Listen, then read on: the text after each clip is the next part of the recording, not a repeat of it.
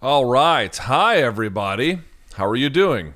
My name is Luke Thomas. The date is uh, technically the 26th of September 2021, and it is time for our UFC 266 post fight show. UFC 266 is now in the books. It is late as balls.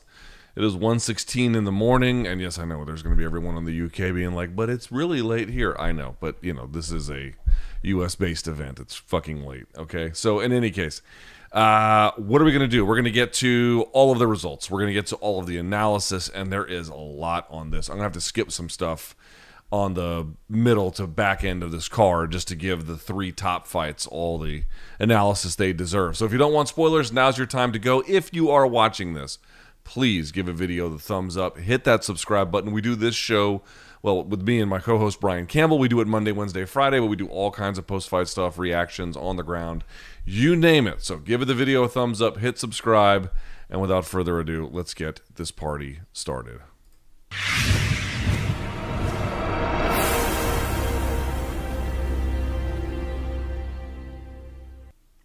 All right. So now that you have liked the video and now that you have subscribed, let's talk about some of these results. And of course, if you're sticking around, I'm assuming that you are okay with the results being told. All right, let's get to it. Uh, UFC 266 took place in, oops, here we go. Took place at the T Mobile Arena in Las Vegas, Nevada. In your main event, Alexander Volkanovski defeats Brian Ortega via unanimous decision. The scores were 49 46, 50 45, which I'm kind of surprised by, and then 50 44, which is also surprising to a degree. Not a big one, but a little one. Um, okay. What do you want to say about this fight? I mean, Jesus Christ, that was uh, that was something. That was something. First thing I think I'll say is they kind of alluded to it after the fact. Volkanovski's so running on um, like media speak that he doesn't even realize like he like immediately contradicted himself because he was asked by DC, "Do you think you're finally going to get some respect?" And I think it's like, you know, I'm finally going to fucking get some. And then right after that, he says uh, quite the opposite. He goes, "I don't care if I get any respect. Um, you know, keep doubting me fuels me." It's like, well, you know, all right, which is it? But neither here nor there. This was a fight though that he was looking to get some respect. I think there. He, people uh, there's probably a couple of reasons for it. One he had two fights with max holloway that were very very close especially the second one and he won both of them somewhat or to many people's perceptions uh, quite controversially he won those.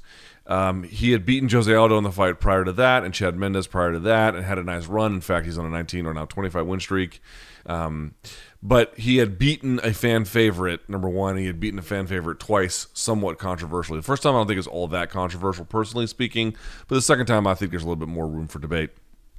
And fans just did not want to give him a lot of props. They didn't want to acknowledge what he was doing. I think they thought that he was not a pretender per se, but he was not on Max's level, and that this was really in, certain perceptions a bit of a robbery. And again, it wasn't like he like viciously KO'd Jose Aldo whereas Max finished Aldo twice. So what was really going on there? In addition to sort of the Max thing, if you just look at the way Volkanovski fights, it is uh, there are moments in this fight in particular that were very very impressive. But for long stretches of the Holloway fights, it was a lot of feinting, cut inside cut kick, circling out, um, you know, jab to the body, circling out, feinting. It was just a lot of not not super meaningful in terms of being action oriented um, offense. And uh, I think there were folks being like, well, you know, he's good, but he's not like that good. Or they were, they were just trying to look at that in some way as saying they have a right to diminish his stock. I don't think you got a right to diminish it. I never thought you had one after the two Holloway fights because I've been saying, like, and not just me, but everyone who's looked at the tape uh, that has even a halfway decent idea what's what they're looking at you could just tell that this dude is very impressive in what he's doing, but what it often means is that he freezes opposition, hits them, sometimes not all, not all that hard, and then he exits and he's gone. And this process repeats itself over and over and over again on, on uh, ad nauseum through the course of 25 minutes. In any case, he takes all of that baggage into this fight, and it was more or less playing out that way. I thought that Ortega had a better response for some of the leg kicking. I thought Ortega had a bit of a better response for some of the early counter striking. Um, there, there was a few things I thought Ortega was doing really, really well. Uh, and then the fight began to, I think, slip away from Ortega a little bit. And it was starting to look a little bit bad for him. He was starting to get tuned up until he finally. I have to go back. We'll look at the stats here in just a second. Third or fourth round, whatever round it was. Uh, it looked like he hit Volkanovski enough to either rock him or, at a bare minimum, off balance him. He goes to the ground, and Ortega begins to clamp on him for a guillotine from Mount that you just I like it's hard to explain something like a lot of times when you're dealing with submissions uh, it can take time once you're in the finishing position to finally secure it with all the details that it need like it needs. Like for example if you're just learning how to do the head and arm triangle that actually takes a fair amount of experimentation. Like a choke from the back usually if you just elbow position and grip you know someone can be strong enough to kind of rip that one back or even an arm bar even if your knees aren't pinched together whatever all that has to happen you can still kind of just drive your hips under it and, and yank it out. Again, uh, details matter, but I'm saying there can be exceptions to the rule. But it can take time to finesse the final stages of a submission sometimes, which means you're telegraphing it, but it just that's what it requires to get those details just right. Dude, Ortega has this ability to clamp on a submission almost instantly. It's shocking how fast and good his clamp is. And dude, he put on at first a mounted guillotine attempt, then a triangle attempt, and then there was another one either that round or later. I'm trying to remember if it was from the back or whatever it was. Another armbar, another third one, but the, there was the mounted guillotine and there was the triangle back to back. And I'm telling you, for that mounted guillotine, that might be the most if someone is trying to armbar you, there are a particular set of escapes or various uh, techniques to get to the escape that you have to employ to get your arm out to safety. That's true whether they are you're on your back and they're on their back, whether you're in their guard. There's a series of things you can typically do to get out of it. At some point, though, you just kind of have to have the willpower to drive through bad spots or the there, there's a part of submission defense that is technique oriented and then there's a part of submission defense that is just willpower. Dude that was on the willpower side of submission escapes. Not the technique side of it per se although there was some of that involved too but on the willpower side that is the maybe the most incredible amount of resilience i've ever seen Maybe I, I, I, you know, I'm sure that someone can find another one that's going to be pretty goddamn special. To do that with two of them back to back, especially with that guillotine, but the triangle was tight too.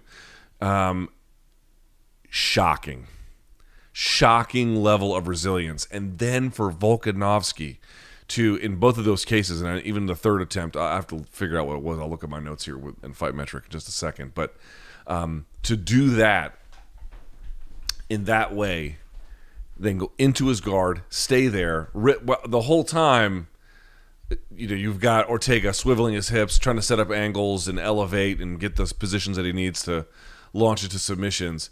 Dude, if you didn't respect Volkanovski sufficiently, even if you thought he didn't deserve to win one or both of the Holloway fights, boy, you better come around today.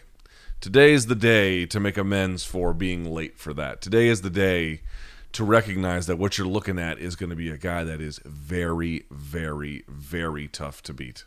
Very tough to beat. Uh, you know, and you can say what you want about the judging, but between Max Holloway and Brian Ortega, they collectively have had 15 rounds to do it, and they couldn't get it done. I'm not sure they've won five rounds between them uh, out of the 15. Uh, we, he is another dimension of difficulty that um, we'll talk about some of the the modernity of the modern MMA game when we get to Nick Diaz, but you're looking at an extremely modern version of it. Let's look at some of these numbers if we can here for this fight. I want to compare this a little bit if we have. These come to us from uh, Fight Metric. Yeah, he landed more, Volkanovski did, than he did in either of the two previous fights with Holloway. He landed 157 significant strikes in the first fight with Holloway 137 in the second. He landed 164 here. Um, Ortega is credited with two takedowns. Holloway got none. Volkanovski got three in the second. How many strikes did he attempt in the first Holloway fight? He attempted 303. How many did he attempt in the second one? He attempted just 275. That's a big drop off. How many did he attempt in this one? 377. Good lord. Good lord. 52 significant strikes attempted in round one, 61 in round two, 99 in round three. That's just stunning. Um, 58 in round four, and then 83 he attempted. Excuse me, 50 he landed, but 83 he attempted in round number five. wow, man. That is an impressive fighter. That is an impressive fighter. All right, so if you're new to this show, you might be asking, how does Volkanovski do what he does? Number one, this is sort of a general disclaimer for everything you're going to hear here because it, I, I do need to say this. Like, I am reacting quite literally in real time. The fights just ended. I have not had a chance to go back and review the tape, and to the extent that I do, I might find that my opinion about certain things changes over time. But to the extent I'm strictly off memory, um, and, and sort of watching him and doing some breakdowns on him previously, here's what you need to sort of pay attention to with with with Volkanovski. And if you've seen my breakdowns and everything else, this will be a, re- a, repeat, so I'll make it kind of quick. But the basic idea is that if you notice, he walks up and he can switch stances and everything else, but no matter what stance he's in, he presents to you a certain look, and he wants you to think that that look means something, whether it means he's going to move in a direction or throw something or attempt something and go the other way.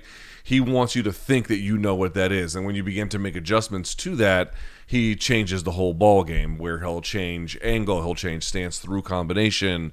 He will go low and then come high. He will, you know, you name it. He'll hand fight here, throw here. Then the next time he'll hand fight here and then go underneath.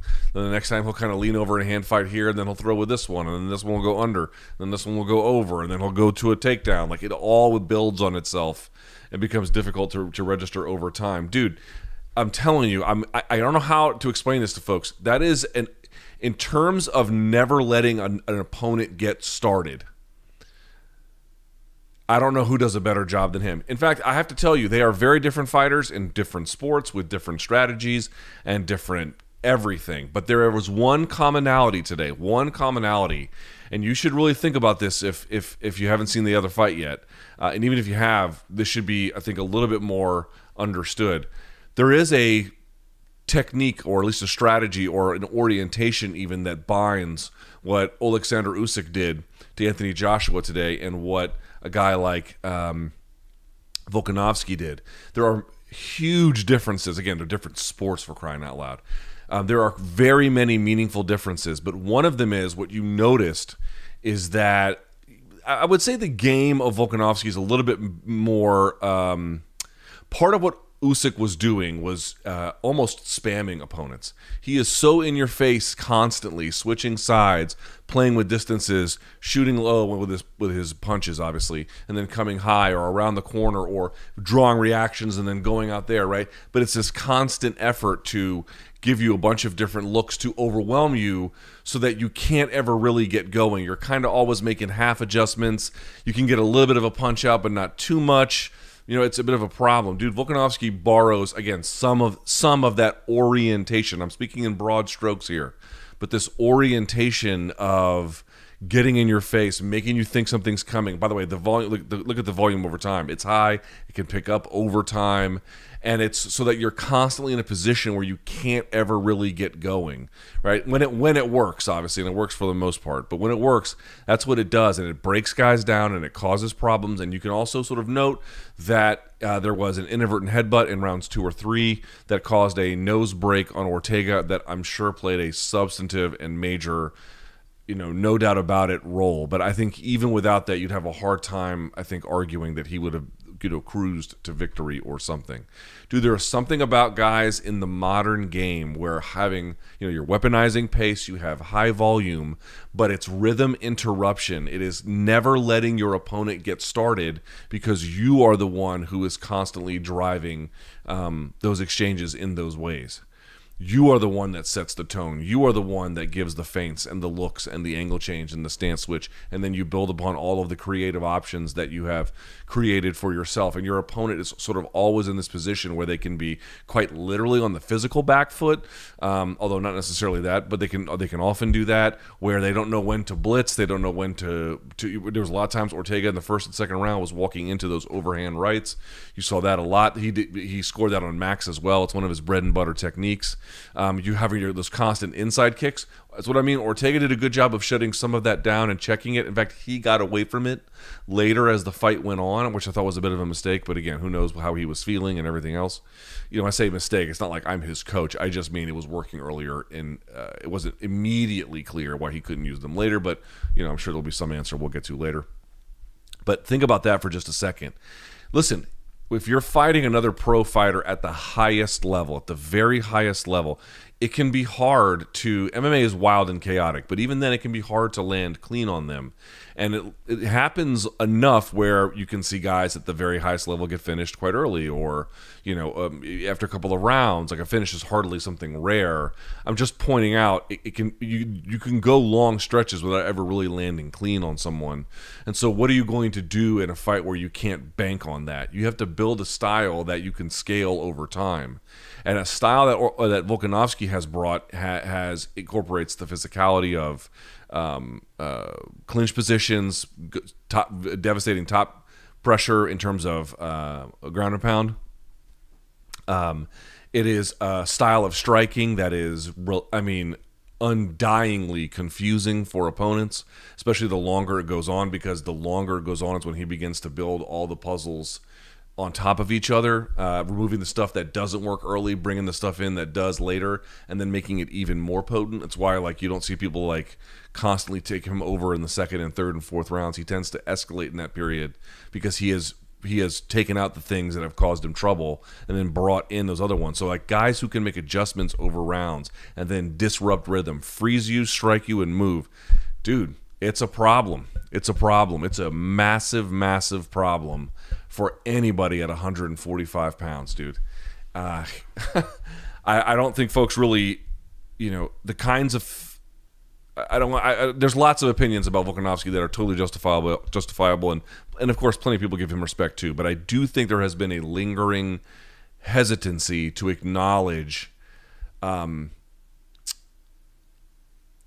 that's the bleeding edge of the of the fight game in terms of tactical and strategic mastery.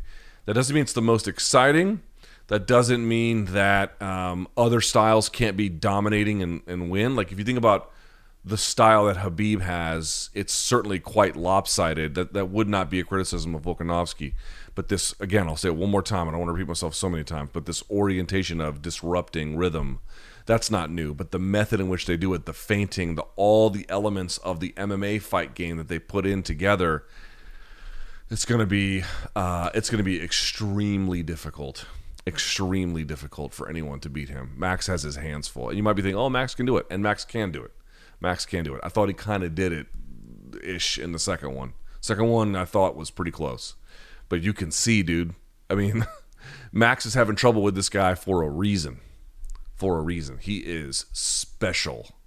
When you're when you're that kind of a physical force who's that much of a pro where you know you're always on weight and you're always in the gym and you're probably training smart in terms of like uh, injury management and you have this accumulated wisdom now you got a great i mean dude you got a brilliant coaching staff um, and you've begun to put together this style that the very best guys just cannot decode um,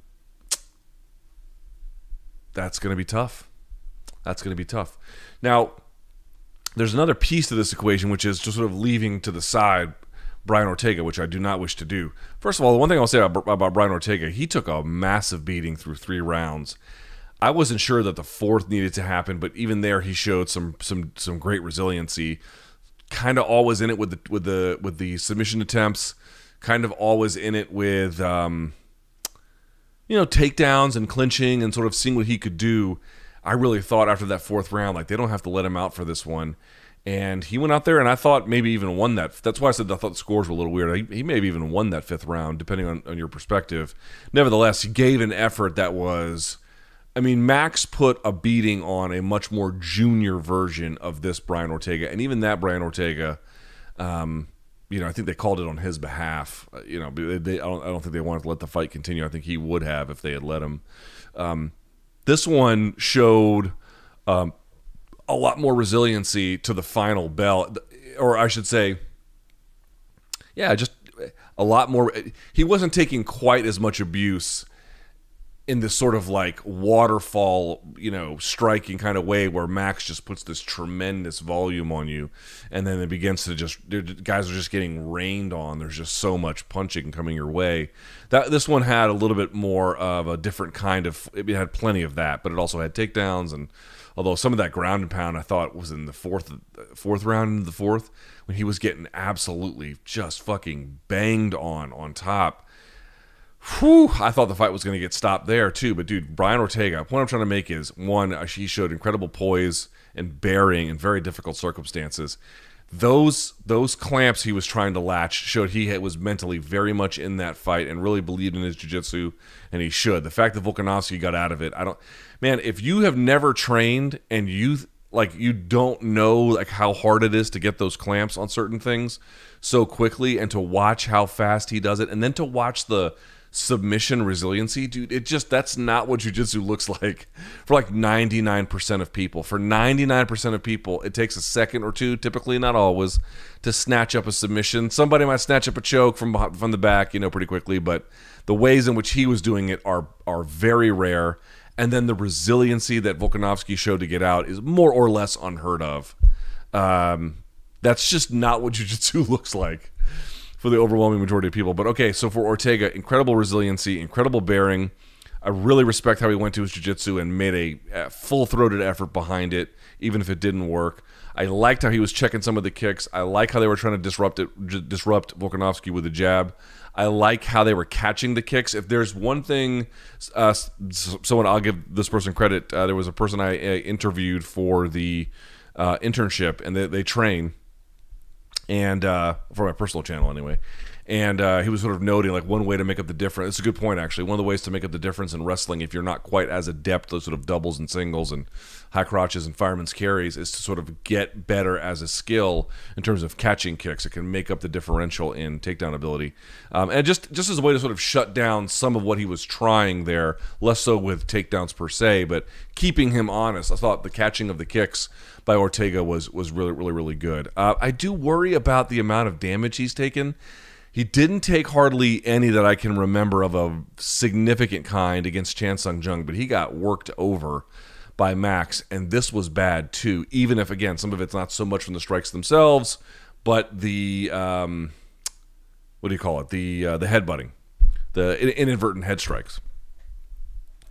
Um, so I do worry about that. I worry that he is so popular that they I wasn't against this title shot. They needed to do something different with the division when they had it, and they needed to get some fresh blood in there. Just giving the fight to Max again didn't make a ton of sense. But you can just see, dude, Max. I mean, just think about what Max and or and um, Volkanovski are doing to the rest of that division. They polished off Aldo twice. Max did, so he sent him to bantamweight, and and Volkanovski beat him too. Um, but in terms of just like damaging people, polished off Aldo twice. Collectively, we're talking about polished him off twice. Uh, put a beating on Ortega. Both of them did, and sent Mendes more or less into retirement. Um, you know, they're just out here sending people to divisions and retirements and giving them epic beatings. Like they're hurting these boys out here, man. They're giving them solid work, solid work. It is shocking what they are doing. Um, so they have found themselves in a position now where the trilogy fight at 145 pounds is the only one to make. But you can see, man, there the, the, the gap between Max and Volkanovski and the rest of that division. Oh, and add Kattar to the list. So you have Aldo, Kattar, uh, Mendes, Ortega. You know, again between them in terms of you take the best of what both have done as sort of a, a united front, dude. They're fucking featherweights up, man. They're fucking them up. and uh, you just have no choice at this point but to put Max and and Volkanovski together. Uh, in terms of some of the adjustments, I thought Volkanovski made. He got he began to look much more like himself by the third round. I think at that point he began to get a clear sense of distance. You'll notice what he'll do is he'll throw a jab, then pull, and then throw a two, and then pull again. And not only was the timing beginning to work for him, but I noticed that um, several times he would jab and then pull, and then go back for the for the for the two. And when he did, um, and then pull again, so he's pulling twice for two punches. I noticed that Ortega a lot of times was just short. So it looked to me like obviously the first round Ortega was had a much better opportunity to land. The second round there was still some of that. Uh, and again, you would not exactly know that Ortega had the reach disadvantage. Um, it looked to me like you know, it felt it felt a little bit like he had the reach advantage, even if he wasn't weaponized that way or measured in a way that matters.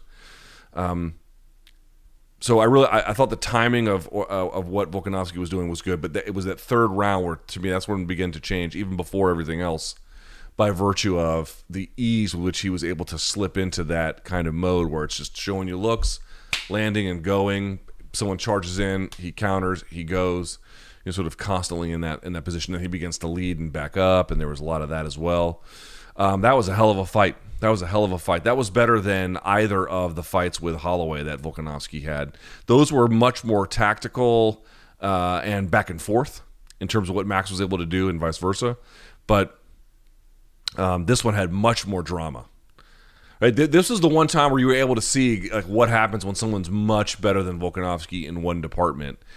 The way in which Ortega did it, um, well, you know, I, I, is that really all that fair? Okay, at submissions, at submissions, Ortega is much better than Holloway at submissions.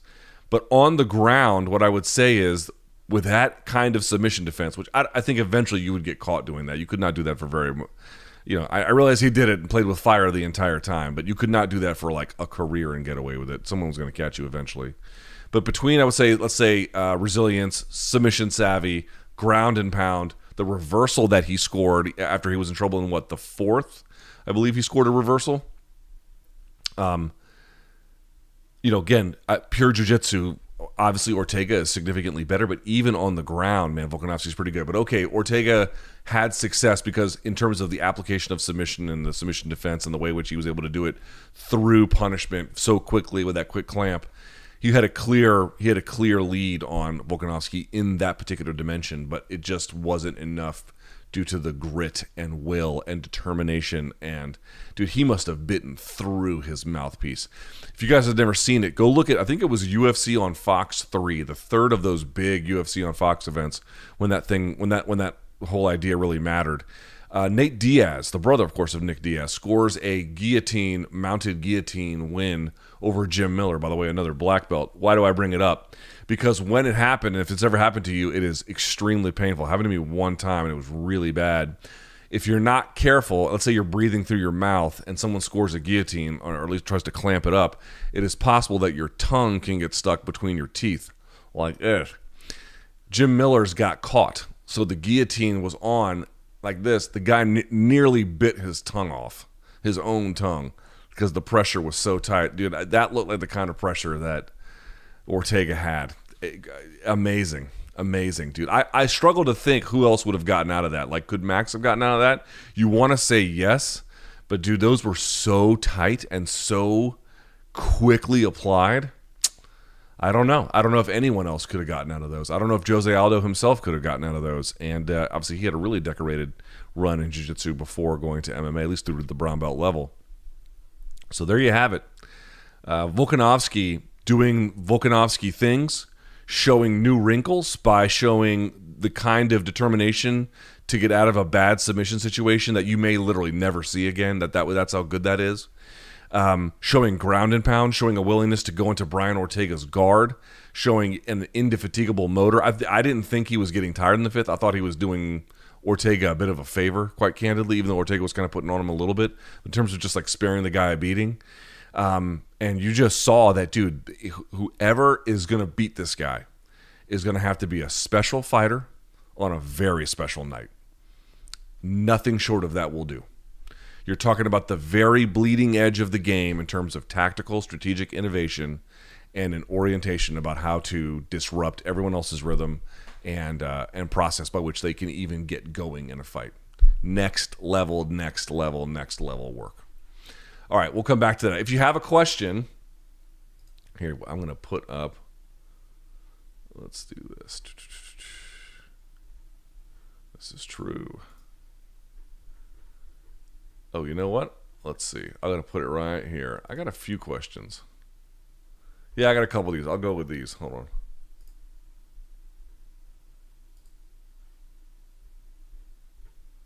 Oh, you know what? Let me leave. Let me leave a question here. Sorry to interrupt the flow of the show like a dumbass, but I have to. Uh, okay, just a reminder. Thought here. You know what? Let's do this. Just got a question for me about UFC 266. Leave one here. Um, do we want to say a whole lot about the co-main? Valentina Shevchenko defeats Lauren Murphy via TKO at four minutes of the fourth round. Um, let me look at the numbers on this. You know, I don't. Here's the thing. I like Lauren Murphy a lot. I respect her journey. Um, I respect her as a fighter. I think she's a very good fighter. Someone was asking me, well, if she's a good fighter, well, then how come she can't do more to Shevchenko? Even this comparison is crude, but this is the kind of thing you should be thinking about when you think about how to answer that question. The answer is like, how did Dustin Poirier lose to Khabib? Now, Khabib was a specialist in sort of just one area, whereas Shevchenko, through this fight and many other ones, has shown how well rounded she is. But the idea is like, dude, Dustin Poirier is a good ass. He's a very good fighter, but it's Khabib. Like, you know, very good, super elite is just not enough relative to what he had, especially on that night. Lauren Murphy's a good fighter. She won five in a row to get here. She was an Invicta champion. Like, dude, Lauren Murphy can fight. She's good, talented, hardworking. No one did her any promotional favor. She got this one the hard way. Like, I, I respect her, but dude, this was, you know, I don't know if she was ever in this fight. Listen to some of these numbers in terms of significant strikes landed. Here's the differential rounds one, Shevchenko 20, Lauren Murphy 3. Round 2, Shevchenko 10, Lauren Murphy 1. Round 3, Shevchenko 21, Lauren Murphy 5. And then when shit got really bad, where it stopped, round 4, Shevchenko 47, um, Lauren Murphy 2. Uh, the most she was able to land in a round was 5, which was round 3, and that's partly because um, Shevchenko opened up a little bit more. Um, but in the end, that would be her undoing. This was not a very competitive fight. I think a lot of us knew that it was not very competitive going in. Um, I did not know exactly what I thought Lauren Murphy could do to meaningfully improve her chances. You know, the one answer that I gave on Morning Kombat was, you know, just standing at range with her and trying to like outsmart her probably will go real bad. So, you know, you have to kind of just, you know, bite down on the mouthpiece a little bit, but you have to, you know, brawl a boxer, box, a boxer brawler you kind of have to make it ugly and get in her face. But like it's it, that's so much easier said than done. It's, it's silly to even say that to a degree because you can't just chase down a person like that. Like that, they're a matador and a bull. Like eventually you'd be able to make contact uh, if you didn't get viciously KO'd. But you know you're gonna. It, it's not smart to do that. You're gonna get hurt doing that. You may not. The fight may end before it even begins doing that. Like there's all kinds of risks doing that. If you can do that, if you can get to this person without getting slept and you can kind of you know clinch with them and then kind of dirty box with them and may, maybe maybe there's something that could happen there. Try your hand at a takedown, see how it goes. But the problem is. Dude, Shevchenko's distance management is incredible. Her feinting is incredible. Her speed is uh, better than her peers. Her athleticism is far better than her peers. Um, her takedown ability is strong. Her fight IQ is exceptional. Like she makes good choices. She has good weapons to use. She has good physicality to pull off whatever she's trying to do. Um, and she's careful when she needs to be and presses the gas when when the doors are open. Like, uh, you know, I, am not sure what to say about that. She had um, a total of 98 strikes. Shevchenko landed. Murphy a total of 11 just 12% of her strikes were significant strikes, 19 out of 100 total. Uh, so those could be like small strikes, like hammer fists or whatever. Um, this was this was probably as advertised. Up through the, or I, start, I should say, starting with the Holly Holm fight, it's kind of funny. There, she had the one loss with Nunes, but even if you count that, even if she had won that, it would have been a decision. So, since beating Holm, Shevchenko has alternated between decisions and then stoppage wins, and then decision and stoppage, decision, stoppage. And her last fight was a TKO, and like heading into round four, I think some folks were like, "Jesus, are we going to get, you know, uh, a uh, another decision here?" It looked that way until round three when she began to really start heating her up, and you know, it's the same kind of things you would expect from Shevchenko. One two leg kick when she was sort of backing out straight, which you heard her coach talk about. Um, the left over the top was surprising. Lauren Murphy, her hand speed of Shevchenko was surprising. Lauren Murphy, she was just never really in this one. Uh, this was a, this was a listen. Why would you make a fight like this? Because we say that Lauren Murphy earned it. If you are the champion, it is your responsibility to make that belt available to contenders at a reasonable schedule. Right? You owe that to them. You owe that to the to that division. You owe them much like a mandatory would work in boxing, which by the way, Usyk was a mandatory for Joshua.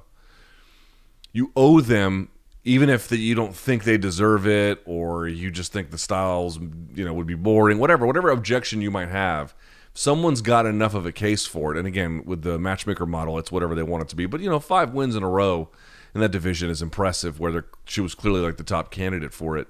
You owe it to them to give them a shot. And if they fail then they fail. But that that's your responsibility. That's what this fight was about. Lauren Murphy had achieved uh, uh, something really uh, commendable and had earned an opportunity against somebody who she, eh, to, to her credit, she was like, I don't want to beat easy fighters to beat. I want to beat hard fighters to beat. Fair enough. I respect that completely. Um, she got her opportunity. It was just way too much. Way too much. She was she could never really get going. Um, it, it, it lasted as long as it did because Murphy managed the risk appropriately to, to let it keep continuing. But at some point, uh, it, there was no dice. Uh, four, three takedowns Valentina Shevchenko was credited with. One in the first, one in the second, and that vicious one that ultimately helped to cause the stoppage um, in the fourth. Uh, at any time she attempted a takedown, she got one, which is to say, um, she got one of one in the first round, one of one in the fourth round, one of two. But what I mean to say is that she didn't go over. In a round where she at least attempted one takedown, she got it. So um, and then established almost a full minute of control on top over four minutes. This was a this was frankly quite academic. So let's talk about the fight on this card that I know people want to talk about more than anything else. Let's talk about Nick Diaz. Okay, I man, I'm all over the place on this one. All right, Robbie. Here's the official result. Robbie Lawler, excuse me, Robbie Lawler defeats Nick Diaz, and I'm going to put this on one second. There we go. Robbie Lawler defeats Nick Diaz via TKO retirement. When they say retirement, they don't mean like he actually is done, although you might end up seeing that. But when they say retirement, that means he did not elect to continue. Uh, at 44 seconds of the third round. Okay. Um, whew, man. So let's start a little bit back. Okay, okay. My timeline was split on Twitter tonight. So half of my timeline thought that he looked sad, Nick Diaz, and they were kind of watching through their fingers and they were kind of like bummed out by the whole thing. The other half, and they go a few different shades, but the general thing that unites them is um, they thought he was great.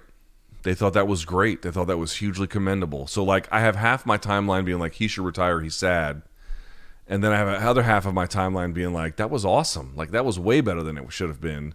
And then I had a bunch of people being like, oh, it's both. Everyone is all over the place on this one. Here's what I saw. I saw, and again, I'm, I'm hearing from people. I'm I, am i am working with limited information here. I am certain we're going to find out things about Nick Diaz later on. It's going to make me say, you know, we have to update the analysis on this, right? But from what I know right now, there it, we may have found out that he was unable to train for up to only six weeks for the fight, and I, I don't know what the reasons for that might be, but he did not look to be in tremendous physical condition. Uh, if I can just be candid, um, didn't look terribly out of shape, but he definitely looked a lot older. Which, of course, time has passed. But I mean, like he really was wearing it. Um, he looked very slow to me, very slow. I thought that he got warmed up by the second round. First first half of the first round, he looked at me like he was just underwater. Uh, Lawler came out hot. Lawler always always comes out hot.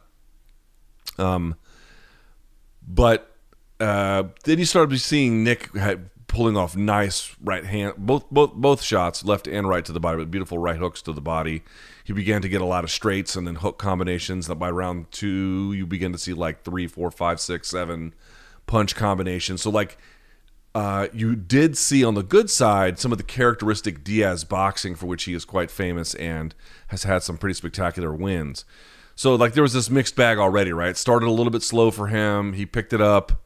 Uh, the combination started to flow. He was landing. He was marking up Robbie Lawler. He's still getting hit. You know, Robbie Lawler was always in it, but he was doing his thing, even if he looked a little bit out of shape. And I'm not saying that he was.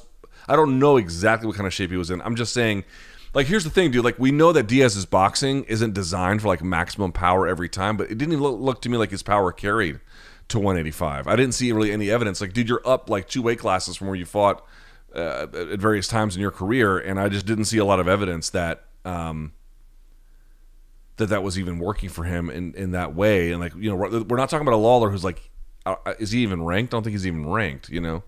So like so like that just didn't work out for him. But as I mentioned, like dude, when he was flowing, he was flowing like and there was good punches and then hard shots that he was landing. But the problem was, man, he just couldn't get Lawler off of him. I'm not saying that Lawler didn't think anything of the punching power, but it didn't really deter him. It didn't back him up. It didn't send him reeling. It didn't have him waiting too long on the outside. He kind of just, and both of them did it. Both of them, credit where it is due, two legends. Um, kind of just stood in front of him and began to wear him down. And do the leg kicks, he went after him over and over and over again. Those all basically went unchecked, and then he began to just work the body uh, a few times. There was a couple of, I think, a body kick and then a left hook to the body that really hurt Diaz in that second or third round, where he was, you could see him kind of hold it together.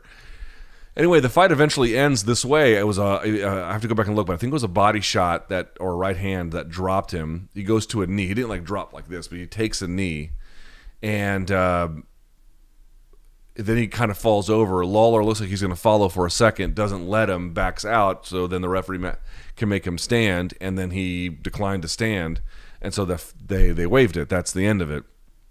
I don't begrudge him the stoppage at all, dude. You were off for almost seven years. I don't know what kind of training environment that he's going to get out of wherever the hell he was at. Uh, if you don't want to take more abuse and you're not in there to win beyond dealing with that, then don't. Like I don't people want to make character judgments about it. I don't. Like I've like I've seen prime Nick Diaz. I, you know, his character cannot be questioned. Could you could you doubt his commitment to the fight game at this stage?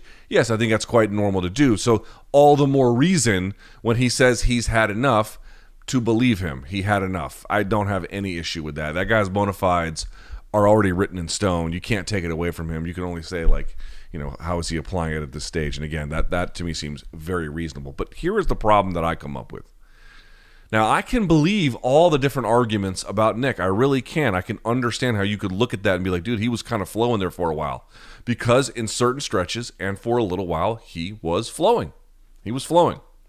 I can also understand how you could look at that and say, dude, by the, the quality of the way in which he, he was finished, that probably would have never happened at an earlier part of his career uh, along with the weight, along with the movement and the age and sort of the obvious physical decline, and you can get you know an uneasy feeling about him continuing and about what state he's in these days. I can understand both of them. I think there's another piece though that's being lost. I think it was Connor Ruebusch. I could be wrong about that, but I think he had a piece on Bloody Elbow this week talking about how Diaz for a time was ahead of the game um, there's you know the, with accurate, crisp boxing and understanding how those fundamentals could be brought to MMA and then weaponizing cardio and the way they were doing it, and some of the training methods and the triathlons and everything else. There's much more to the story. I'm grossly oversimplifying it, but there was a time when the Diaz brothers, both of them, were kind of vanguards about new practices that the game had to catch up to.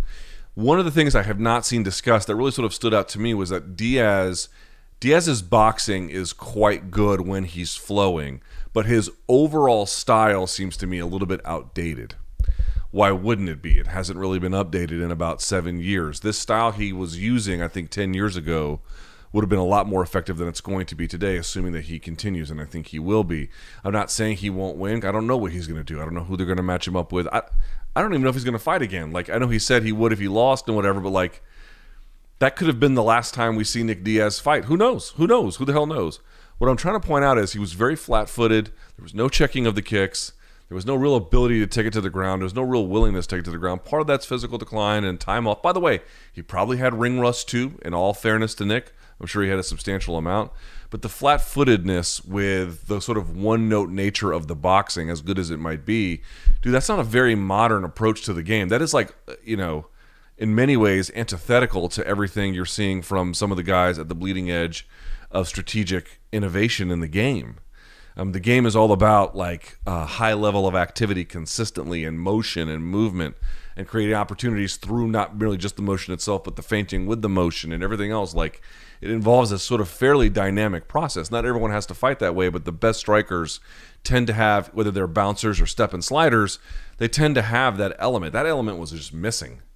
I mean, Lawler in many ways just kind of accommodated him, although he was pressing um, Diaz onto his heels rather than accepting him pressing forward. But the idea was like at range, they were so close to each other that the one guy was kind of they were they were accommodating each other. I think is the fair way to put that. All I'm saying is, um, if you it's it's like a Rorschach test, right? You, you guys know what a Rorschach test is? They show up a picture of like a bunny. It's kind of like you know, almost like splashed on a page, and they ask you what you see. And some people see a bunny, some people see a duck, some people see a fox, or whatever, whatever the fuck they see. And whatever their answer is, is supposed to be some kind of revelation about who they are. I think if you if you liked some of the things you saw and you were pretty pleased by it, I don't know that that's wrong. I don't think it's wrong, but it probably says you're a big Nick Diaz fan. You're you're high on like Nick Diaz moments, and there's not, not that I'm in, judge, in any way judging it, uh, but that probably tells you about the level of Nick Diaz fandom. I think. Um, and again, there's going to be fans who probably thought he didn't look great, but if you didn't think he looked great, there probably is a degree of fandom that's absent. Um, but I just don't think should be lost is if he is going to continue the thing that really, I mean, more than just the, his physical size and his sort of lethargy in terms of speed. It was how outdated the overall model of his game is relative to the challenges of modern MMA. To me, that frankly stood out the most uh, of everything I saw. Um, that was what kind of bothered me a little bit. It was that there were just certain he moved in certain ways, and again, six years off, thirty-eight years old, um, may have had poor training camp. Who knows? So all those factors are going to contribute. But he was just moving in a way that like the very best modern fighters would never dream of. That you couldn't get away with it with the fights that they're in. And yes, I know that despite the fact that Nick talk, talks about fighting Kamaru Usman, he's not going to. So I don't really know what to say to about Nick again. I think if the UFC can find an opponent for him that he wants to fight, I think he has certainly earned the right to have another one. Um, the fact that he called it to me, like the fact that he called it quits before he took a hellacious beating, frankly, works in his favor. To be honest, because he, you know, he got hit hard tonight, but he didn't take a tremendous like ass kicking, right? So if he wants to get back out there in you know relatively short order and he can pass a medical and whatever else, like yeah, okay, fine. Like go, he's earned. He's. I didn't get the sense that like, oh, he has to retire tonight. I got the sense that like, um, there are probably a handful of fights available that if both parties can uh, find an agreement on that they could pursue um, something of a legends tour which i know ufc is not particularly great about but um, i think they i think they could do that i think that, that there's a, there's a there's an opportunity there but uh, beyond that i don't know i don't know where this ufc nick diaz experiment really goes um, also, I would like to see him at 170. So again, ring rust times a thousand, bad camp or whatever it was. Let's say he can correct that with a camp that he was proud of in terms of length and difficulty. Let's say he can get down to 170. Um, I think you might see a, a faster Nick. I think you might see, uh, you know, more dialed in Nick. He didn't seem fully dialed in with everything here at this time. Whatever the circumstances that might explain that, fair or unfair. I, I think he showed enough. For me, for me, I'm confident in saying he showed enough that depending on the matchmaking, and again, that Nick's going to be a tough customer to get him to agree to a deal. Um, I think I think there's a few fights they could probably figure out maybe they could do Conor. Masvidal they could potentially do. The Masvidal ones to me is kind of interesting because Nate seemed a little bit overpowered by both got, both Nate and uh, Jorge Masvidal used to fight at 155 and now fight at 170.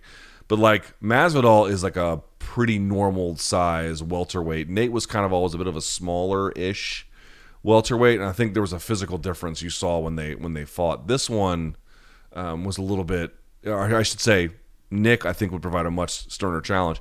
But you know you have to say like, in fairness to that fight. Lawler bought it, brought it completely. As I mentioned, both guys accommodated each other with range. There were long stretches of that fight. Where, I mean, dude, these guys. Think about this for just a second. Robbie Lawler and Nick Diaz made their pro debuts before 9 11. before 9 11. Like, we just got out of Afghanistan. Everyone's talking about how long that was. Those dudes started before the thing that started us to get into Afghanistan to begin with. And they're fighting after we're out of Afghanistan. Like, you got to be kidding me. You know, and then they would fight with that kind of ferocity and like phone booth fighting range. Dude, you have to respect that. You have to respect that. You have to take your hat off to them. Lawler and Diaz, both of them did. You know, I'm not saying this is what the first fight should have been because the first fight's magic is. Eh, I would never want to mess with that. But I thought, um, I thought both of them made a. I'll say this for sure. I thought both of them gave what they probably had to give at this stage, given the circumstances, um, for a for a good old fashioned up close fist fight high level, you know, or to the level that they can produce. Um, obviously, they're you know trained and experienced professionals, but um, that's what I would say. So to me, a lot of mixed feelings about Diaz. A lot. I think it will depend on when he gets back, who he gets back against, and in what weight class. I don't want to see him at 185 again. Not like not under these conditions where it's like fight week, and I'm like, eh.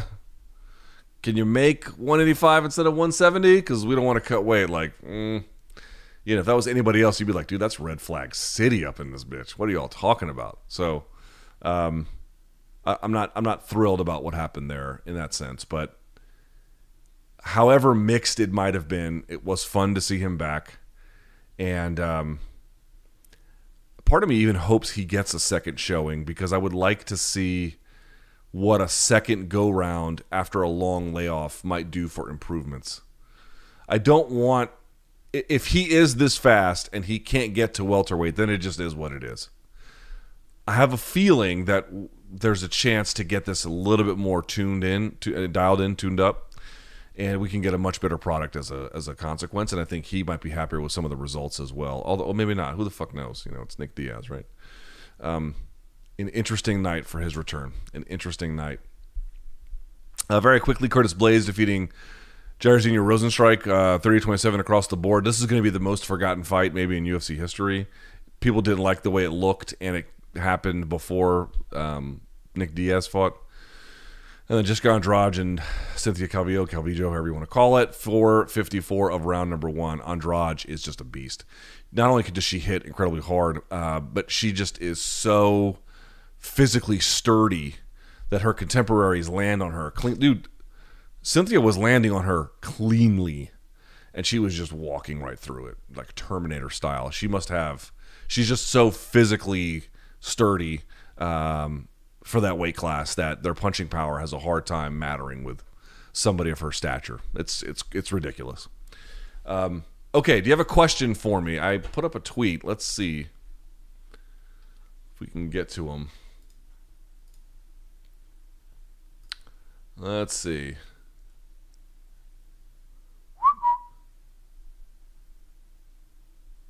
All right, here we go. Okay.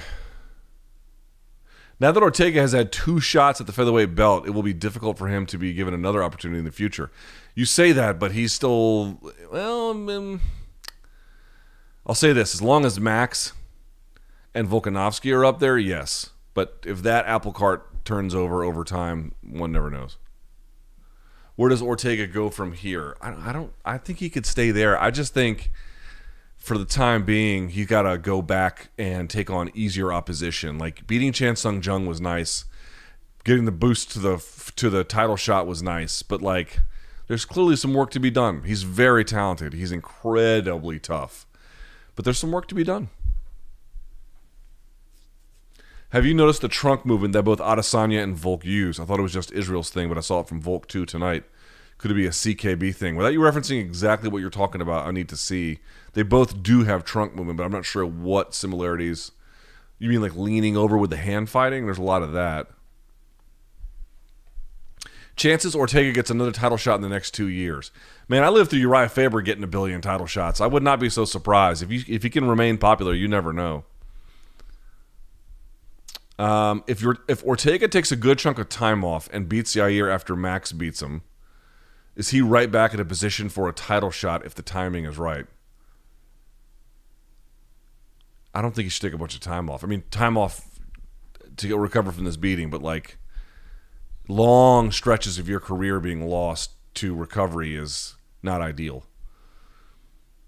Um, and by the way, I forgot that Max has to fight Yair. Like, oh, you guys want me to talk about the curse? Listen, I'm not. I'm not. uh I'm not a teenager. I don't believe in superstitious shit. Like, I don't know what y'all want me to say about it. Oh, you guys fucking caused it, did we? Who endowed us with these powers to affect high level mixed martial arts outcomes and bouts? Who, who gave us this? How long does it last? Will it ever be broken? What would break it? Why were we given this? Um, obviously, these are silly ass questions about a silly ass proposition. If you wanted to say, is it fucking hilarious that every time you guys pick one, they end up getting routed? Oh, of course. It's hysterical. It's super funny. Um, but, you know, you want me to comment on, like, like, Luke, what is you what do you think about these people who handled snakes and lived? Like clearly they must they're on to something. No, they just handle snakes. Like uh Volkanovski survived a life-threatening bout of COVID and just delivered one of the most one of the performances of the year. 10 and 0 now in the UFC and has faced a murderer's row. Where does he sit in your pound for pound rankings? I don't do pound for pound rankings, but I will tell you in terms of like when I think about smart, sophisticated fighters who are ahead of their peers, not just like I'm better than the number two guy in the division, but like the things that I do as a process are just better than the processes of my peers uh, as innovators and uh, whatnot. He's he's top three in the UFC. Someone says, did Nick Diaz train at all for this fight? Um, I'm sure he did on some level.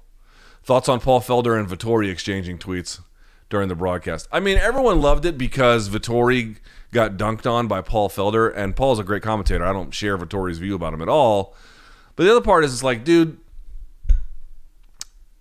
uh, you know, UFC fighters are they searching their own names, or someone must have tagged him in that thing? It's like, I wish we lived in a world where, like, every time someone said something else unflattering about someone else, the world didn't die over it in MMA. But that's not the world we live in.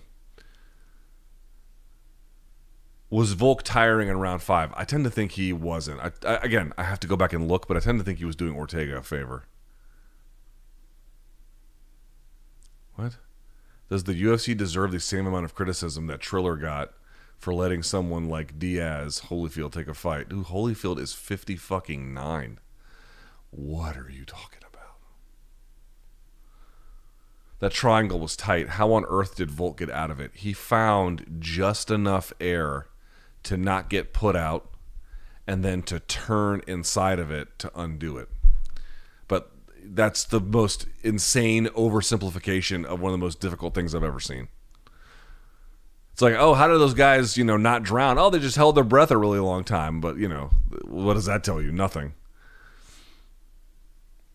The headbutt. I need to go back and see it. Um, how much do you think the COVID elimination approach taken by Australia and New Zealand has hampered city kickboxing's momentum?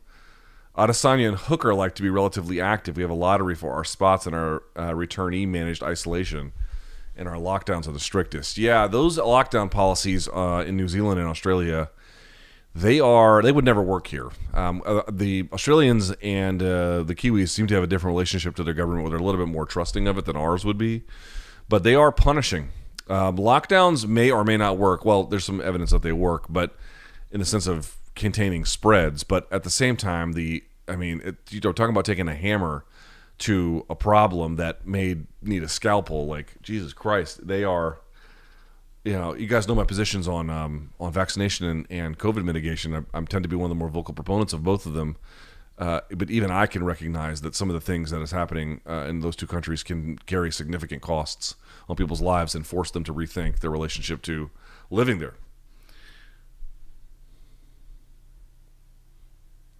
Valentina too big to go down to 115, probably. Oh, Joe Musso asked a question. Opening odds for Paul Diaz. No, Diaz would still fuck Paul up. Who do you think would be Volk's hardest night out having seen tonight's action? Still Max. Still Max. If Max wins the trilogy, does Volk get the immediate rematch? You might see these guys fight four or five times, yes. Where does Volkanovski rank among all-time great featherweights? Well, he beat two of the very best. I don't. I, I'm not sure about these questions because they rely on a body of work, and he doesn't have quite as much of that as some others. But um, obviously, in terms of talent, he's extraordinary. what do I DoorDash from Chang's? Oh, you rascal.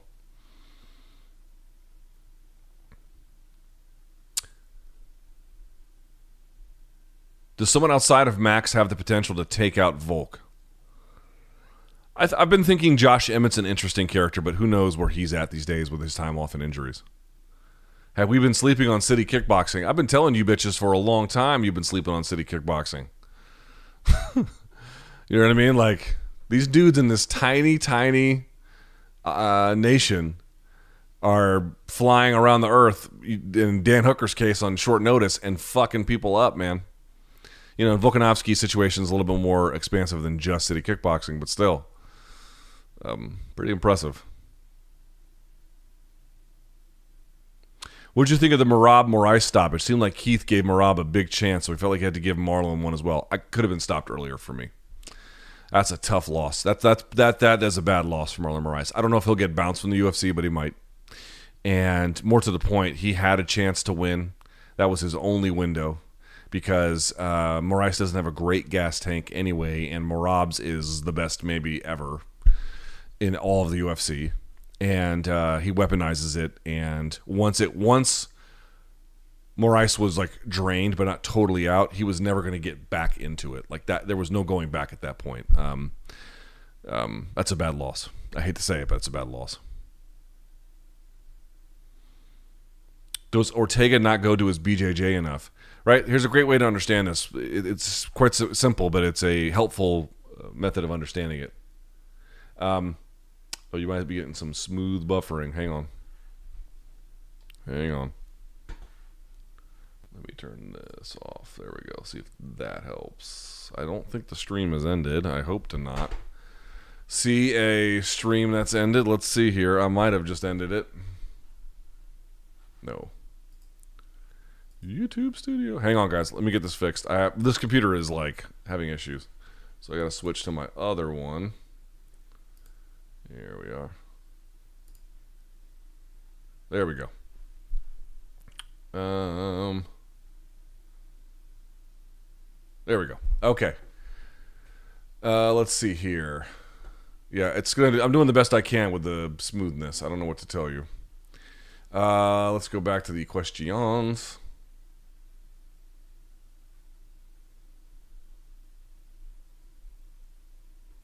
All right, we can call it there with the with the tech issues and everything else in the time, it's two twenty in the morning. What the fuck am I doing with my life? All right, let me just say this. Uh, thanks to everyone who. Oh, you know what? I'll go to one more. I'll go to one more.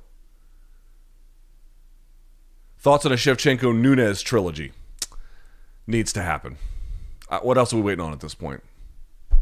Nunes has no incentive to take it, but it would be the most important fight they could do. Is Chael Sonnen right to say BJJ isn't useful or worth the investment in ultra elite uh, uh level MMA? Sort of. It's one of those. It's a complicated answer for the majority of people. Spending the majority of their time or a huge portion of it learning that versus other skills may not pay off. But when that happens, that's going to leave a gap in the marketplace where other people that can then fill it by doing the exact opposite and then leveraging that um, over their opponents. It probably doesn't work as well as it should, top five ish, um, but you can get pretty far with it. Right?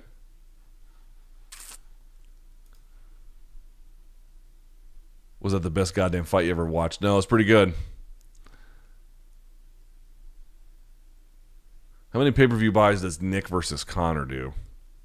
Probably still does a million because of the star power, but I wouldn't want to. I mean, they might do it. But I, I, well, 170, I could I could stomach it.